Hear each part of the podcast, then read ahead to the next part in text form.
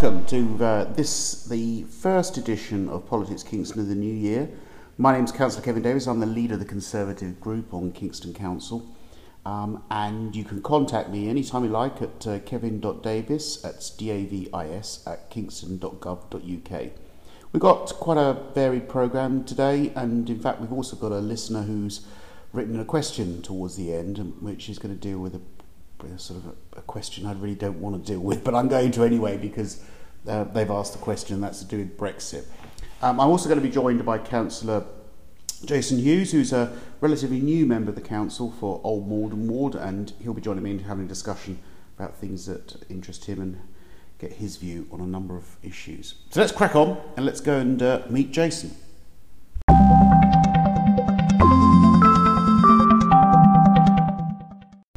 So, Jerry, Jason, um, why don't you tell us a little bit about yourself? I mean, who you are, um, why you live in Kingston, um, why did you decide to get elected? Uh, sure thing. Um, well, it wasn't down to me necessarily um, whether I got elected. It was down to the good people. Of course, of, it was. Yes. of um, Old Malden Ward. Um, well, I'm Jason Hughes, and um, I was elected as a Conservative councillor for Old Malden Ward in May last year. Um, I live in the borough with my wife Penny, and I think that if you live in a place as special as the Royal Borough of Kingston upon Thames, um, it's incumbent upon you to give something back. And my reason for standing is because I wanted to contribute to the borough in terms of public service. Um, I've got a varied background, having worked in the public sector, the private sector, and the voluntary sector. And I wanted to bring those skills to represent the people of Old Malden and do the best job I can. Excellent. Are you a Londoner or are you uh, uh, was, Northerner? Uh, well, no, I'm, I'm a thoroughbred Southerner. Uh, I was oh. born in Portsmouth, which is about as southerly as you can get, um, and then I uh, grew up in Surrey, and uh, I've moved to Kingston. Well, I wouldn't want to stereotype you, but you didn't decide to become a sailor then because you were uh, no, wasn't a, that wasn't a career choice for you. Uh, salt blood does not run in my veins, um, uh, but seasickness isn't a problem. But no. Uh. So you're more of a um, uh, you're not really a Lord Nelson person, then you're a. Uh, no, I, I wouldn't lay claim to that, but I'm, I'm, sure I could think about it if I tried. Okay, let's turn to some of the things which are sort of happening at the minute around the council. Obviously, the meetings haven't started again yet after the new year, but um, and they kick off next week. But one of the things that seems to be coming up quite a lot in my email box, and we're hearing it online as well from people, is around consultation and engagement. And there seems to be the, the, the, the council, the Lib Dems, when they took control, wanted to shift dramatically the way we consulted and engaged with people. And I think there's quite a lot of frustration out there that it's not really happened in the way that people think it should. Um, I don't know, have you picked up any of this particularly? I think consultation in any form of government, and particularly local government, because that's where things really happen, um, in terms of doorstep politics and understanding how you know your fundamental services are delivered. Um, you need to go back to the fundamental principle, which is you've got two ears and one mouth, and you need to use them in that proportion. and consultation is is an art rather than a science, and you're never going to get it totally right. But what you need to do, um, particularly if you're a council administration that has made quite grand promises about listening to local residents, reflecting upon their views, and then delivering their priorities, is actually you've got to come up with the goods. Do you? I mean, they've they've come up with various things they want to try and do. I mean, uh, the, the leader of the council is going out on a sort of what she's called "Let's Talk" meetings, which I think there's another one next week. I can't remember which day it is, but there's certainly one in the next few weeks. I mean, public meetings are great, and it's always good to listen to what people have got to say. I mean, they're branding this as something different when, of course, actually that's something we had been doing for the past three years. It was just called a different thing. It was called Kingston Conversations. But I suppose the interesting thing for everybody is how do we get that balance between consulting people and taking decisions and at the same time not feeling that we're always letting people down by not agreeing with them because that's sometimes what happens isn't it it is, and I think if one of the greatest problems um, any tier of local government has is getting the participation of residents uh, to attend these meetings. Now, what local government needs to do, and I hope Kingston Council looks at itself very seriously on this, is looking at perhaps new ways to consult with people. Because people live busy lives now, um, young and old, and attending a meeting in person is not always um, achievable for people. And also, you need to make sure that those meetings are accessible, well publicised, and in order to again uh, repeat good attendance, you need to make sure that they're run properly. Uh, let's say, for example, you have a well attended meeting, um, views are heard, and the feedback on the conduct of that meeting is good, but the outcome is a decision that the majority of the people didn't want. That can lead to some scepticism about the whole consultation process uh, in its entirety. But if you are taking a decision, you need to then follow it up with a proper explanation. And that can't just be, um, you know, spin from the council's press mm. office mm. or political leaflets that are trying to skew what may have happened and why it happened. It needs to be backed up with some evidence. And, you know, residents don't want to feel as though they're being taken for a ride. One of the things they're talking about is uh, the fact they put a press release out this week saying they've given more powers to neighbourhood communities. Is that, does that I mean, I, I sometimes wonder whether that's what really engages people, whether actually the decision is really massively important. It's the, it's the bit you do before you take a decision that's important. And does that need to be done in committee meetings? I mean, you know, we're all short of time. We don't need to sit around doing nothing. And certainly residents don't turn up to these meetings because they're not engaging them particularly well, are they? Yeah, I mean, the committees um, I sit on, including uh, our local neighbourhood committee, um, they do tend not to be very well attended and they tend to be the same faces and they're people who may be particularly energised by an issue or are, um, let's say, fans of attending public meetings. Yeah, Um, uh, which you know is is all very well, but you're not seeing a broad representation of, of people at those meetings, uh, particularly when they can participate through public questions and uh, petitions, etc.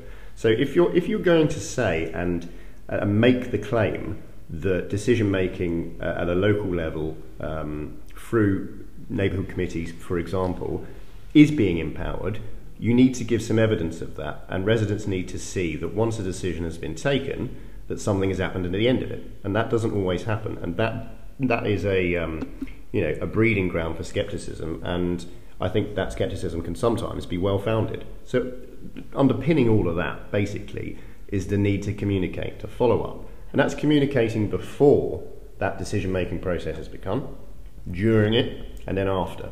Good. Simple as that. Yeah, yeah. I mean, it all makes perfect sense. So, well, I think the thing to do is we're going to have to watch this space over this because obviously they're evolving what they want to do in the future. It's obviously not working at the minute, and something new is going to have to happen that's kind of radical if they're going to show that they've actually made a change. We'll have to hold them to account on that. But I, I, would add to that that there's no magic wand for this. I've said it's an art yeah, rather than a science. Um, but you've got to make sure that you know when you are artful with it, that it has meaning and that meaning is demonstrated. Yeah, and also getting the basics right. Yeah. Before you get overly complicated, let's get the really simple stuff right. And actually, at the minute, I'm not even sure we're doing that. Big time.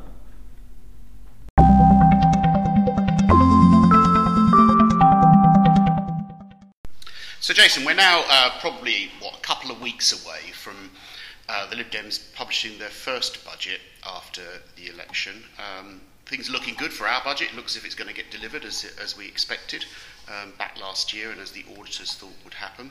But um, I suppose a, a, short discussion really about what we expect to look for in that budget. I mean, what are the things that kind of we would want to see um, uh, sort of given fair treatment?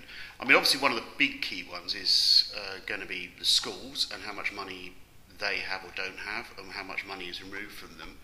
Uh, as I think we said in a previous podcast, that the Lib Dems have pledged in a plan that they sent to the DFE, the Department for Education, that they were going to cut two million out a year. Um, even though the schools are saying they're not going to support that, so there's going to obviously be some discussion around that aspect, and the schools' budget's definitely worth looking at. I mean, one of the ones that comes up frequently when talking to local residents is how much we spend on the visible things that everybody pays for, those sort of universal services. Um, I'm not talking about waste necessarily in this instance, but I think pavements is one where we get a lot of issues around the condition of pavements, and we also get problems around road surfacing as well because obviously they are being they're deteriorating. In fact, one of the great ironies for me is that we've spent an awful lot of money inserting bike lanes and the rest of the roads, the roads are deteriorating, and cyclists are not going to go anywhere near them because they're in such a poor state.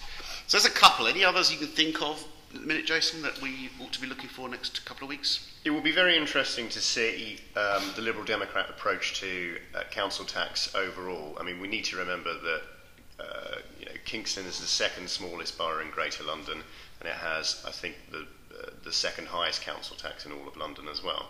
And th- those those are two. I think it's still the highest, actually. Oh well, it, it is, yeah. Even worse. Um, I, that is something that we need to see, and also the rhetoric that comes from a new administration that certainly doesn't shy away from putting up tax. Um, I, will be keeping a very close eye on. My my opposition uh, portfolio on the council is contract monitoring and corporate services. So I would like to see a pretty robust set of statements coming out of the new administration as to how we manage those contracts because a local government uh, authority such as Kingston Council needs to ensure that it is squeezing as much value out of its contractual relationships with providers. Um, those relationships span across all kinds of services. So I think we need some some clear undertakings from the administration that they're going to have robust contractual processes to make sure we get value for money. But turning to um, schools funding, what I would really like to see from the Liberal Democrat administration is a change in tone. Because at the moment they are alleging that Kingston Council is on the brink of ba- bankruptcy. Oh, yeah, crazy. Um, and that's scaremongering tactics. Now, let's say, for example, you are um, young parents with a young family in Kingston. You value your school services more than anything else, I suspect. Uh, with the exception perhaps of the NHS, but that's not a local government service.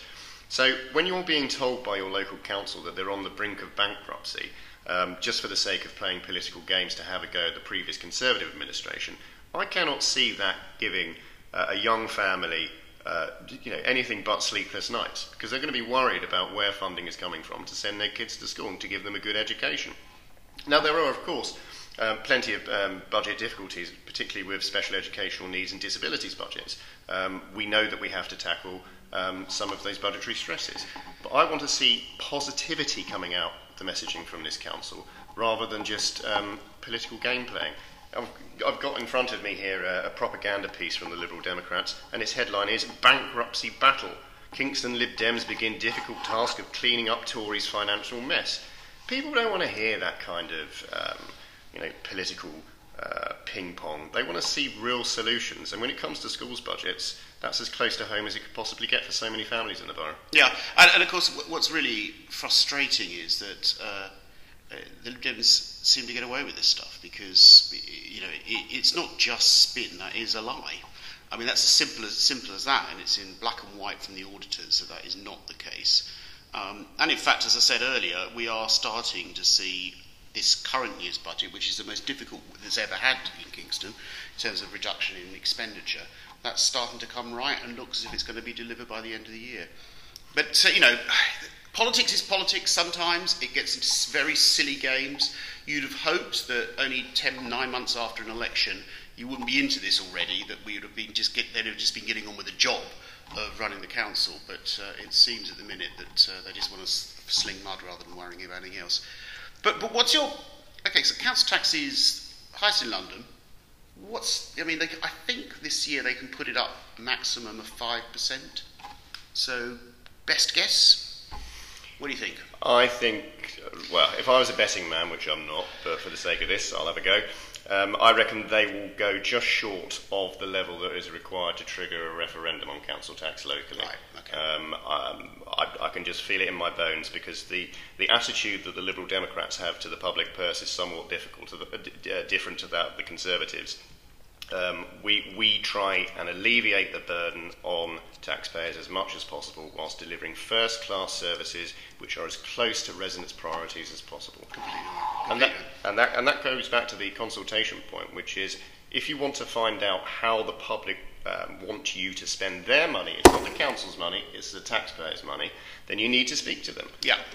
And reflect priorities accordingly. Absolutely right. Oh, I didn't get onto page.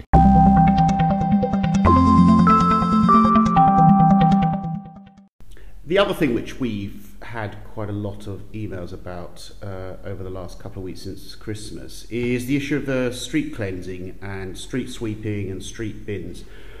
Now, in a sense, we always get some issues around this. It, it seems to have got worse the last few weeks, and I, I did actually have a discussion with some colleagues of ours in Suttons to try and understand whether they have got the same problem because they're both, we're both using the same contractor, um, and in April, May time, we're due to go into a new contract for uh, bins and waste collection uh, with both Merton and Croydon and Sutton. And now, historically, Sutton um, had a bit of a car crash about a year, 18 months ago when they introduced their new bin collection scheme. It went very, very badly. Um, and Merton has also had the same problem with it. So we've got to make sure that when we go into this new contract, we don't get any issues around it, and particularly on the issue of street sweeping. And um, I talked to Sutton, and, and they appear to have exactly the same problem there, where there seems to be suddenly a downturn in the quality of what's going on. So we're going to do a bit of digging on this over the next few weeks because what we don't want to do is end up going into a contract which, you know, frankly, is going to make it worse rather than better um, uh, for Kingston, and that's going to be quite a challenge. But I mean, you you've lived in the borough a while. I mean, how I mean, how have you adapted to all these changes that keep happening with bin collections and waste? Has it been easy? Recycling? Do you recycle? Uh, do recycle. Um, one of one of the most difficult things I think about the recycling um, in, in Kingston is food waste because the foxes are incredibly cunning in oh, Kingston. Yeah. And uh, even if you put a brick on top of your food waste bin like I do, somehow the fox manages to uh, delicately pick the brick up, put it on the floor, then rummage through your bin. So you know that that that's uh, something you need to adapt to. Um, but uh, no, I, generally speaking, over the last four years, I think that the waste collection in Kingston has been a solid and reliable service, and I wanted to maintain that that level of standard because residents expect it. You know, for the amount of council tax that we pay uh, on an annual and monthly basis, you expect a decent service, and it is one of those fundamental services as well. Um, you know, when when things go wrong with that service, that's when my inbox from Old Malden gets chock a block and take, for example, um, street sweeping and cleansing. Um, I must have had half a dozen residents over the last two months contact me about wet leaves on the pavement. And most of those residents were um, elderly. If you fall over because there's wet yeah, leaves on, on your yeah, street, yeah, because you know uh, the service you've paid for via your council tax isn't up to scratch, and you're elderly and you fall over and you hurt yourself in the cold weather, that's a serious issue. And it's not much to ask for the amount of council tax that we pay for our streets to be swept properly. Yeah, this is interesting because this is where originally all this came from was that uh, there was a number of residents who reported that even in the middle of December we were still doing sweet street sweeping of leaves from the autumn and that doesn't feel right, um, you know, and the new bicycle lane down Portsmouth Road, which was installed, was just a wash with leaves, which didn't seem to be particularly right. So that's that was the first signal that we got that there was seemed to be a problem around this, and we do have to do a bit more to investigate what's going on. Yeah, um, and the thing is, though, you, you, need to make sure that your your gullies and your drains are properly uh, kept clear as well. Because if you get wet leaves in there, and I've had complaints about this as well, mm. and I'm grateful to the council officers who who, who do respond uh, quickly and pay attention to the issue. We've got to make sure that the gully suckers and the uh, uh the blockage uh, machines and materials are used properly to ensure that we don't have flooding and we prevent problems before they happen. We haven't had much of a deluge of rain over the last few months uh, in winter thus far, but that could change and we need to be prepared for that. So I would be expecting the council to, to have those processes in place to make sure that we don't get easily solvable problems happening before they happen.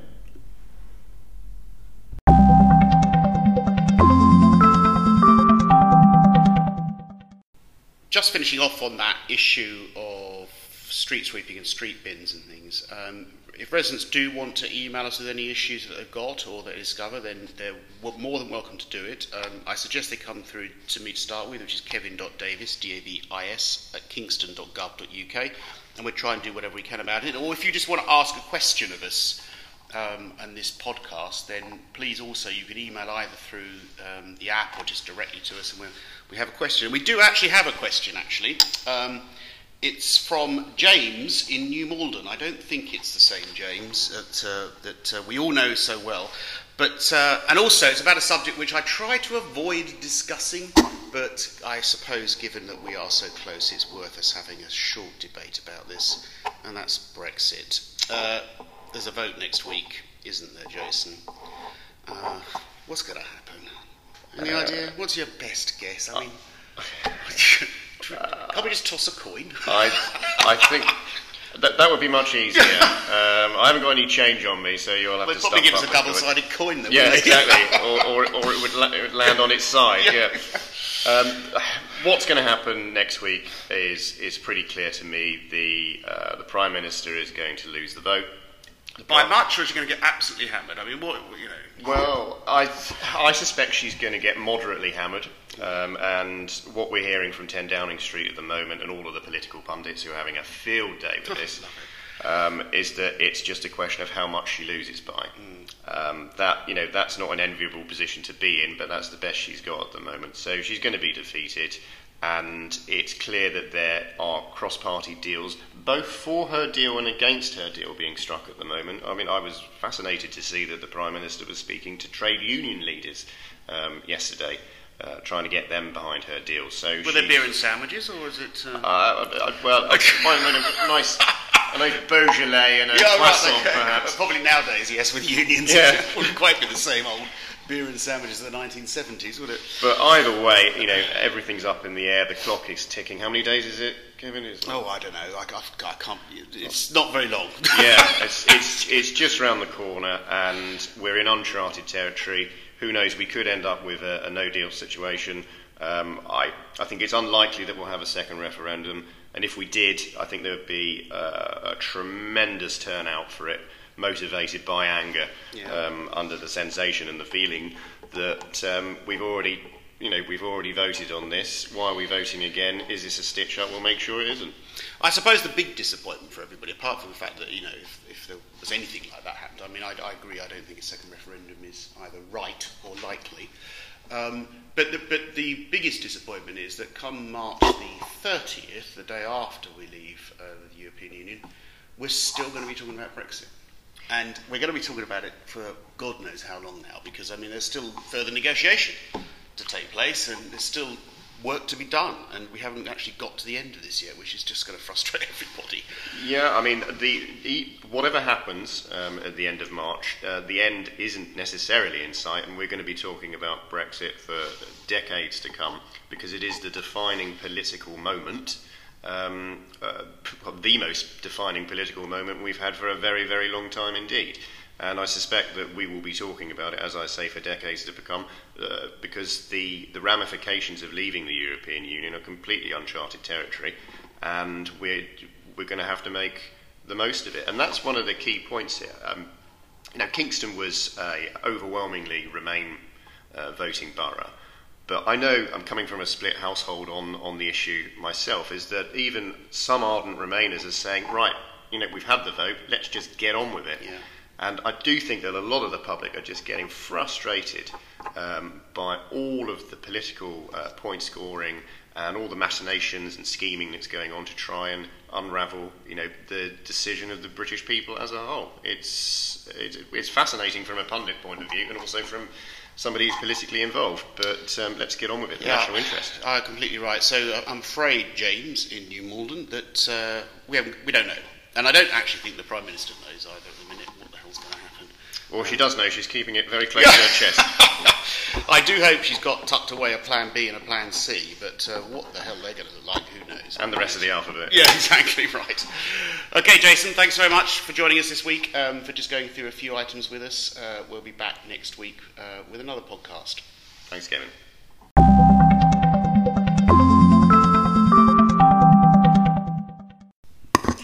So I uh, hope you've enjoyed this uh, edition of Politics Kingston for the first week um, of the new year.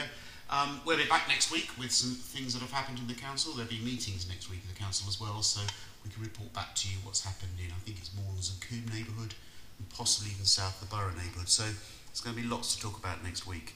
Um, once again, I wish you a happy new year, and let's hope uh, 2019 brings as much uh, interest as 2018, and let's hope we can get through March 29th without much fuss. I doubt it. Speak soon.